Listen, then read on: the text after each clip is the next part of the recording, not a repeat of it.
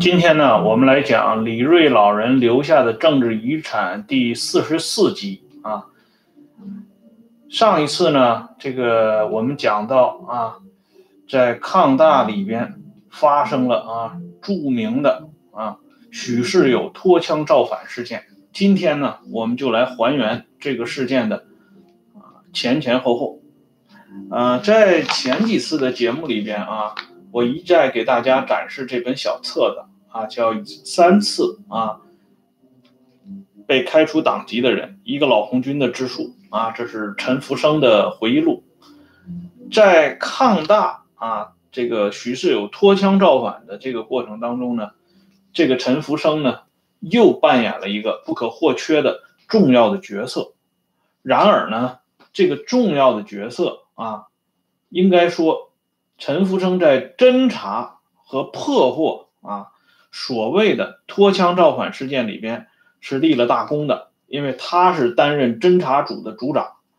包括啊后来在党史上声名显赫的邱会作啊、黄克功这些人，当时都要由陈福生来领导啊。可是呢，陈福生在这本小册子里啊只字不提。啊，他所建立的这一个功勋。还有呢，就是我给大家看这样一本书啊，这个许世友回忆录啊，这是最早的这个版本了啊。许世友的回忆录有多个版本，这个是比较早的一个版本。在这个许世友的回忆录里边呢，关于他在抗大期间啊脱枪造反的事情，当然是不会提及了。啊，不仅不会提及，他连一个字都没提啊。唯一提到的是他在前言的部分啊，就是他写的一个我的军人生涯的啊这个前言部分，他提了这么几句话。他说呢，啊，经过这个主席的啊教导，就是说毛泽东同志的豁达大度和恳切话语使我茅塞顿开，备受感动啊，痛定思痛，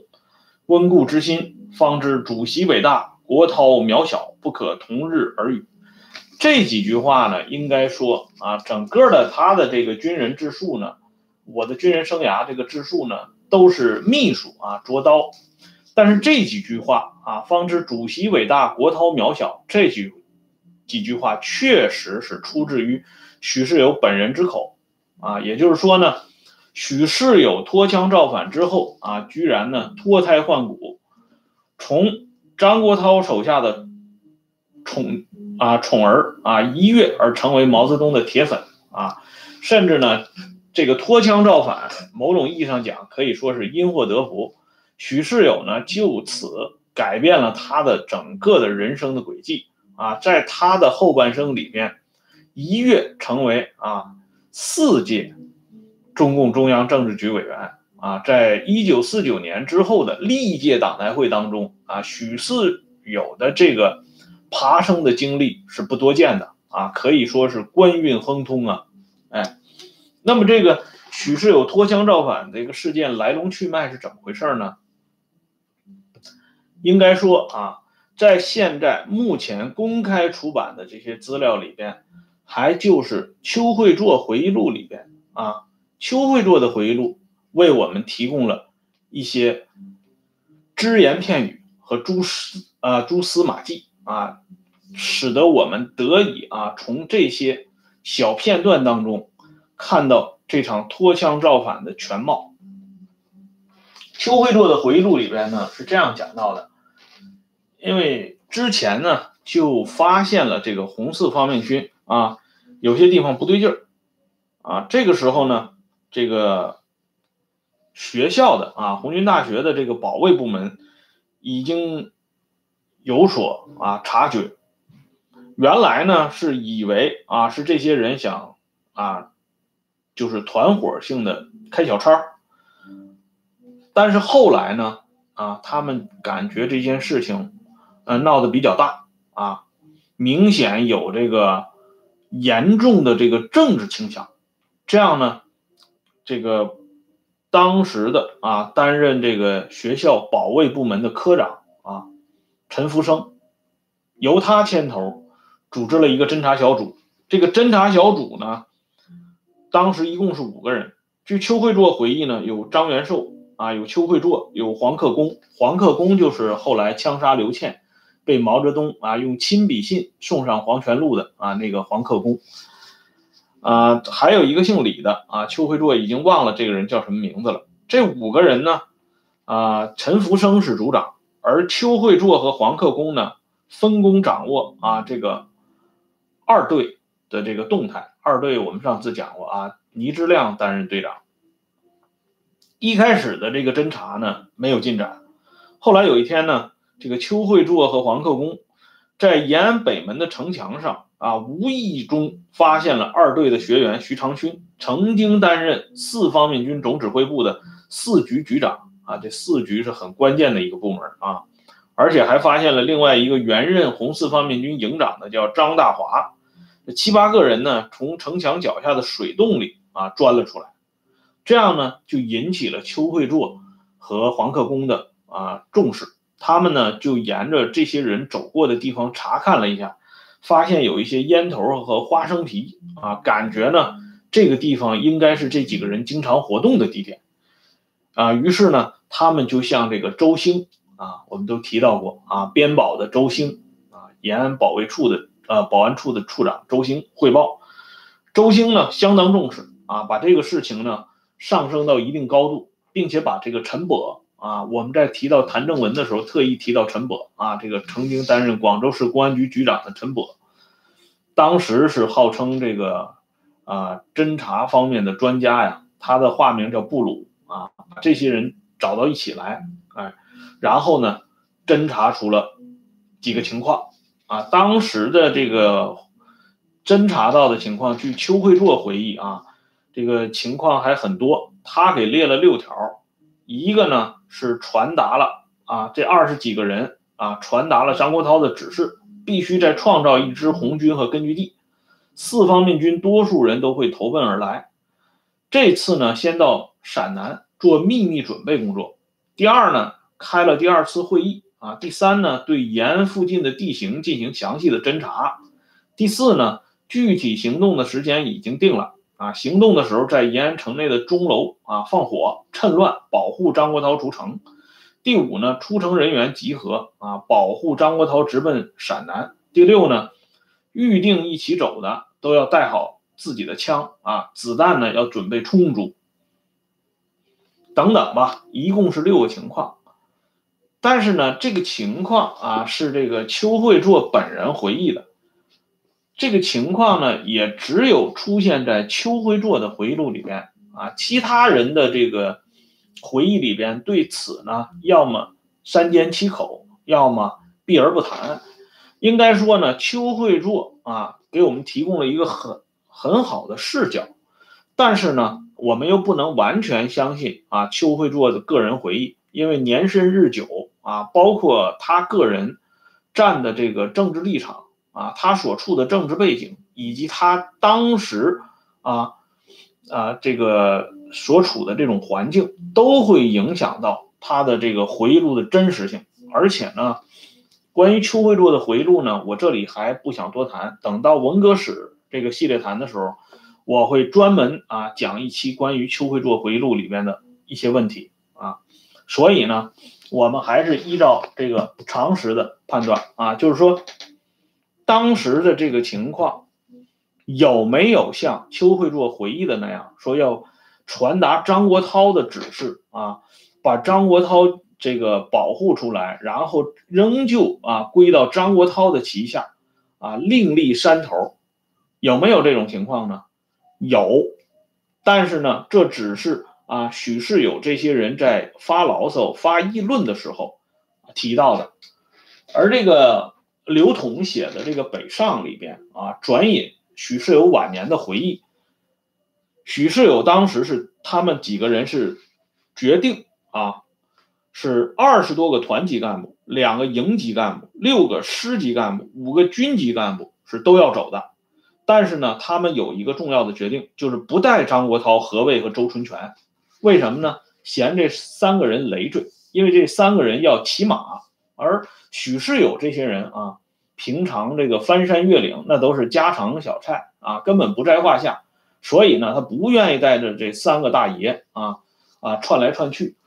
而当时呢，就是说这个在后来延安审判的时候，他判的刑啊，仅次于许世友和刘世谟的这个洪学智的回忆啊。除了这个洪学智回忆录以外，洪学智晚年啊，他曾经向身边工作人员口述了一个材料啊，还有洪学智接受有关人员采访，在谈及红四方面军部分战史资料的时候，洪学智也提到脱枪造反这件事情。但是洪学智也承认啊，当时呢，我们不方便带张国焘啊，因为张国焘这个时候住在什么地方啊？他住的附近有没有岗哨？有没有监视啊？有没有其他的人员啊的介入？他说我们这些情况我们是不清楚的，而且走的是非常急的啊，做的决定是很急的，说走就马上就要走，所以不可能啊事先在对张国焘的住处进行这么仔细的摸排，而且呢，你要去摸排的话，肯定会啊让人家发觉或者让人家警醒啊，这样的这个买卖等于说是还没吆喝呢就已经赔了本了啊，所以洪学智他们是绝对啊不想带张国焘走的。因此呢，这个邱会作的回忆里边啊，头几条涉及到张国焘的啊这个回忆，实际上已经就处于一种摇摇欲坠的这个状态啊。当然，我们不排除啊这是啊邱会作从张大华嘴里直接掏出来了，但是我们知道啊，这个张大华的职务只是个营级干部。而许世友讲过了啊，他们在一起记忆的主要是军这一级的啊，这些头头们，这个营级干部能不能啊参与呢？这实际上是显而易见啊。但是呢，由邱会作回忆录啊引出一个话题，这在这个洪学智的这个回忆录里面也是具体谈到的。洪学智提到了一个关键性的人物啊，此人呢叫符鹊坚啊，是符号的符啊，不是符号的符，就是符号的符啊，就是那个我们也是在节目里边提到过这个人啊，曾经担任过外交部啊办公厅主任啊，符鹊坚。这个人呢，曾经与这个洪学智在一起学习，他是这个红七军的啊，就是邓小平、李明瑞拉杆子起来的那个红七军，当然也就是中央苏区、江西苏区过来的啊。原来呢，他和洪学智在一起学习，学着学着呢，这个人就调走了啊，支部书记呢就跟这个实际上就是谢富治了啊，跟这个洪学智说。符鹊坚这个人呢，理论水平太低啊，不适合在这个一队学习啊。这个支部书记呢，我要说一下啊，不是谢富治，一队的书记不是谢富治，二队的书记是谢富治啊。符鹊坚调走以后呢，又换了一个人啊。当时有人呢就说这个人是专门来监视洪学智的，洪学智呢也不太在乎啊。洪学智呢主要就是勤奋苦学。符鹊坚走之前曾经对洪学智说过这样一句话，说老洪啊，你不要死读书啊，你不要死读书啊，就啃书本那是不行的，你要走出去看看外边发生了什么情况。但是呢，洪学智也没当回事，直到1955年啊，符鹊坚到北京来开人代会啊，这会上又碰到了这个洪学智，两个人很高兴。这个时候符鹊坚已经调到广西工作了。也正是因为符鹊坚调到了广西工作啊，相距北京已经很远了，所以呢，符鹊坚向洪学智讲出了一个当年啊深埋彼此心中的一个秘密，那就是说，符鹊坚之所以被调走，是因为符鹊坚没有完成上级交给他的任务。那么上级交给符鹊坚什么样的任务呢？就是让符鹊坚啊密切监视洪学智，而符鹊坚呢没有满足上级的要求所以呢，上级认为这个人右倾啊，就把他调走了。这件事情啊，让洪学智是大吃一惊啊。这事情发生在1955年啊，哎，洪学智是大吃一惊。但是大吃一惊的洪学智呢，啊，似乎也没有从中吸取若干啊有用的东西。咱们说这有用是打引号了啊，就是比较实用的这个东西，洪学智没有吸取。所以呢，在3年多以后，1959年的庐山会议上啊，洪学智呢再一次的吃了彭德怀的瓜烙啊，一下子给贬到了啊东北啊，以至于呢十几二十年翻不过身来，一直到拨乱反正之后才重新出山啊，重新被任命为总后勤部部长。这当然已经是后话了。从洪学智的这个回忆看呢，在对照啊邱会作的回忆，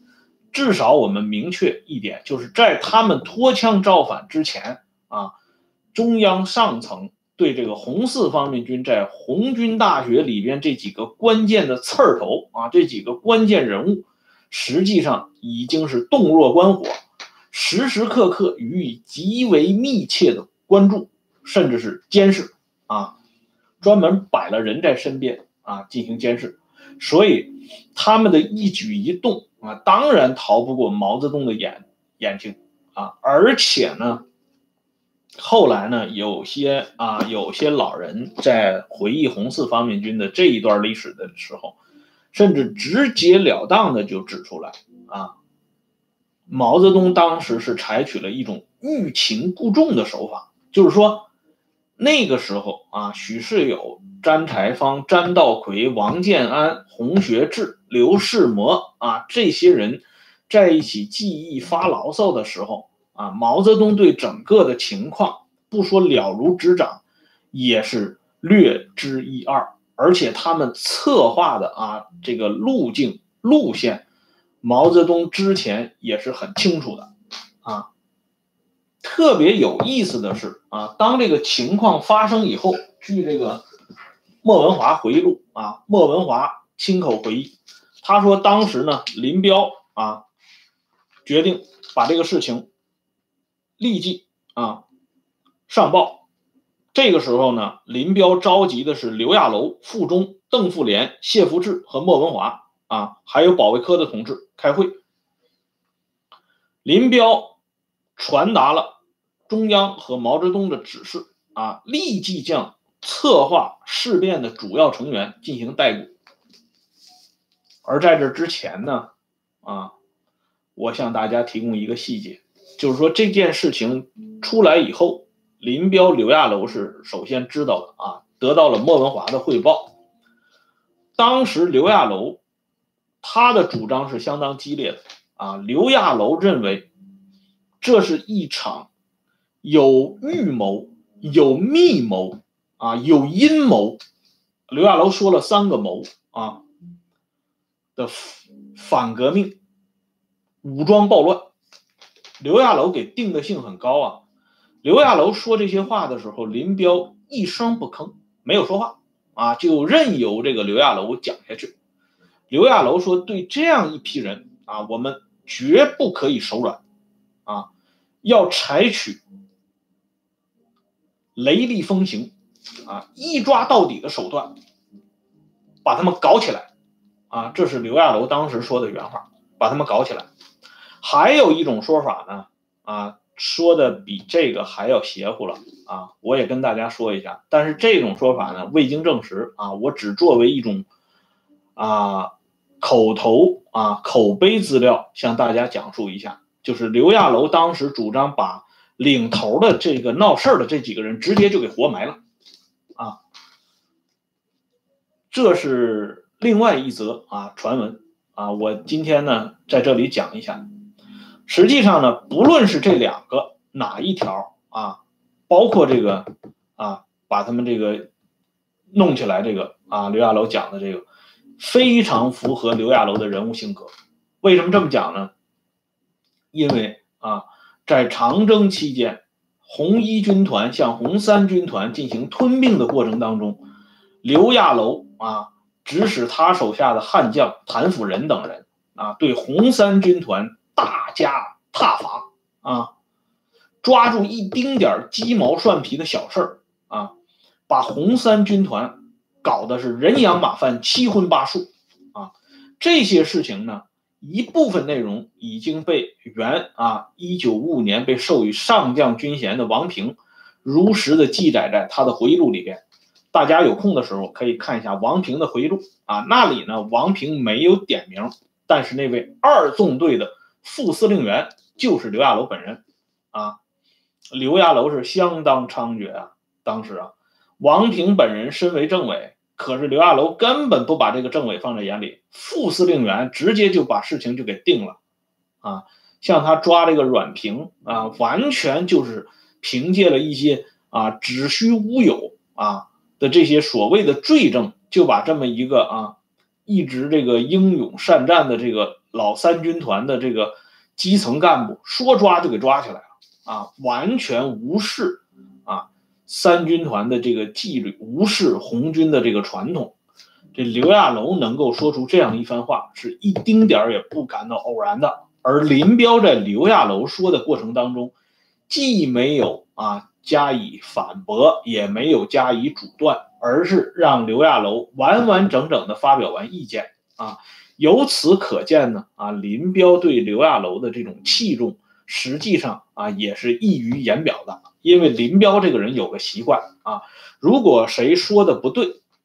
林彪要么站起来就走。这个人的性格很独特这个人就是给人的感觉就是他从来不惯别人毛病。他除了惯自己毛病以外，他从来不惯别人毛病。你说的不对，他拔脚就走所以让有的人呢就非常尴尬。甚至呢，他对罗荣桓也不例外林彪和罗荣桓之间的冲突呢，说实话也是斑斑可考的还有一种呢，就是你说的不对，林彪当场就反驳他当然说的不会啰里啰嗦一大堆，他可能就是几个字就把你所说的东西就全盘就给否定了。可是刘亚楼发言，林彪不予置评。由此可见林彪对刘亚楼的这个亲信的程度。而后来呢，决定上报中央，上报毛泽东。毛泽东决定对这些人厉行逮捕。逮捕之后呢，还有一个细节本来呢这是军人造反理应由这个军法部门进行审理。可是呢，毛泽东又做了一个出奇的料理。什么出奇的料理呢？他让董必武出面搞一个法庭来审判这几个人俨然做出一副依法治国的这个姿态来。而我们都知道，毛这个人对法律一向是嗤之以鼻不屑一顾的他自己不是说过自己吗？他在国际上那是和尚打伞，无法无天事实上他不光是在国际上他当时的这个引用背景是指中国在这个国际上，既然你们都封锁我，我那就是也不受你们的限制和尚打伞，无法无天。但实际上他一生的形式也就是和尚打伞，无法无天而且呢，从这个现在披露的资料来看，1954年毛泽东在杭州的时候，他在谈论这个宪法当时在制定第一部宪法的时候，他曾经说过这样一句话只有傻瓜和反党分子才会去这个脱离党的领导执行宪法。也就是说，在他眼里凡是执行宪法的脱离他的领导的，党不就是他吗？脱离他的领导执行宪法的，要么是傻瓜，要么是反党分子。所以呢，毛怎么会和傻瓜和反党分子为伍呢？因此他所说的用法律司法来解决问题，不过是一个特殊的障眼法。他要隐遁在这个障眼法之后把自己的脸挡上来密切的关注事态的发展。他要先看看苗头是朝哪个方向发展，这样呢他才决定自己露不露脸这里也存在一个露脸的问题。但是毛这个人是老谋深算人家露脸和跟我们这些人露脸可不一样他是在关键的时候才露脸平常人家是不露的。所以江青不说嘛，寻常看不见，偶尔露峥嵘江青写这诗，既是写他自己，也是写他那口子。反正这两口子都是啊，偶尔露峥嵘啊。这个脱枪造反呢，当时影响是很大的。一旦走了这个法律程序呢，在1937年6月6号啊，董必武任审判长，陪审员雷惊天、周兴等人啊，正儿八经的搞了一个这个公审大会啊，傅忠呢作为国家检察机关的代表，将这几个被告，当时是6个人啊，这个犯罪行为呢进行了报告。这6个人当中呢，有1个人很有意思啊，此人呢叫王建安啊，他是呢1955年被授予上将军衔。就是说一般说来啊，这件事情啊，脱枪造反这件事情被破获被发现啊，一直存在着2条并行的线索。一条线索呢是刚才啊，我转引邱会作等人的回忆啊，讲的是他们侦查的结果。还有一个呢是王建安的告密。实际上这2条并行的线索并不矛盾，就是说毛呢他们已经掌握了他们的这个许世友这些人脱枪造反的啊这个部分证据啊，掌握了他们要搞这个事情的一部分内情。而这个时候呢，王建安中途反悔了，他觉得这个事儿太大了啊，而且呢即便是这些人跑出去啊，许世友当时是提出来要找刘子柴啊，刘子柴当时手下有1000多人啊，在这个四川那个地方啊，他们都是许世友的老部下。但是王建安提出一个观点，就是说我们这些人出去啊，再搞一杆子人马，用什么名义呢？肯定是红军嘛，对吧？但是你这个红军是非法的啊，是盗版的，中共中央肯定不承认了。那国民党要发现你敢打红军的旗号，那人家也收拾你啊。而且人家国民党要收拾你的话，还名正言顺呢。因为接下来国共一合作的话，你这属于啊，爹不亲娘不爱啊，哪头不靠啊，人家谁都可以收拾你。所以王建安比许世友他们呢还稍稍啊动了点脑子。正因为动了这脑子以后，王建安决定啊，不行啊，他改弦更张了啊，改向这个中共中央进行告密了啊。他这一告密呢啊，人家中央毛泽东这些人就师出有名了。哎，要不一开始这个侦查你拿不上台面来，就像福阙坚被调走，上级啊，支部书记只能告诉洪学智，这个人理论水平低，不适合在一队学习，所以把他调走。支部书记肯定是不敢告诉洪学智，这个人因为监视你不力被我们调走了，这不没法说呀，对不对？但是有了王建安的告密，接下来的一切自然也就顺理成章，水到渠成了啊。所以这个王建安告密是立了一功。然而就这个告密的王建安啊，在宣判的时候，他居然也是榜上有名啊！这个当时这个判刑的情况呢是这样啊，许世友呢被判有期徒刑1年半，刘世谟呢虽然自杀未死，也判有期徒刑1年半，自杀反党啊。洪学智排第3，判8个月，朱德宠判8个月，詹道奎判8个月，这王建安呢是判的最轻的，判了6个月啊。判的最轻的也判了6个月。这个时候实际上呢还抓了詹柴芳。在抓詹柴芳的时候啊，这詹柴芳当过这个红四方面军的31军的这个政委啊，这个人那是啊大名鼎鼎啊。我给大家看本书啊，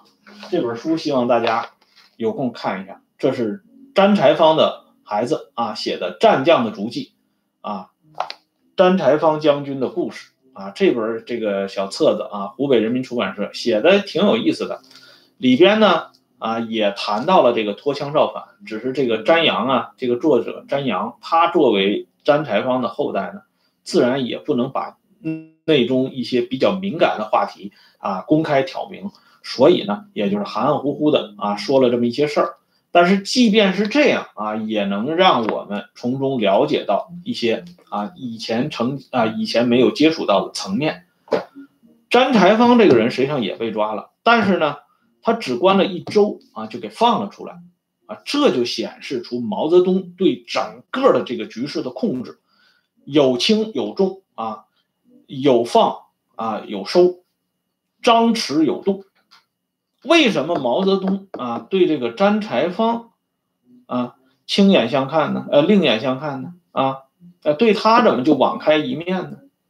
这里边又围绕着这个詹柴芳的被抓和释放，又围绕着这个事情，又让我们看到毛泽东在幕后做了哪些手脚呢？我们将在下一次的节目里边继续向大家讲述啊！欢迎大家继续收看和订阅《温相说党史》，今天讲到这里，谢谢，再见。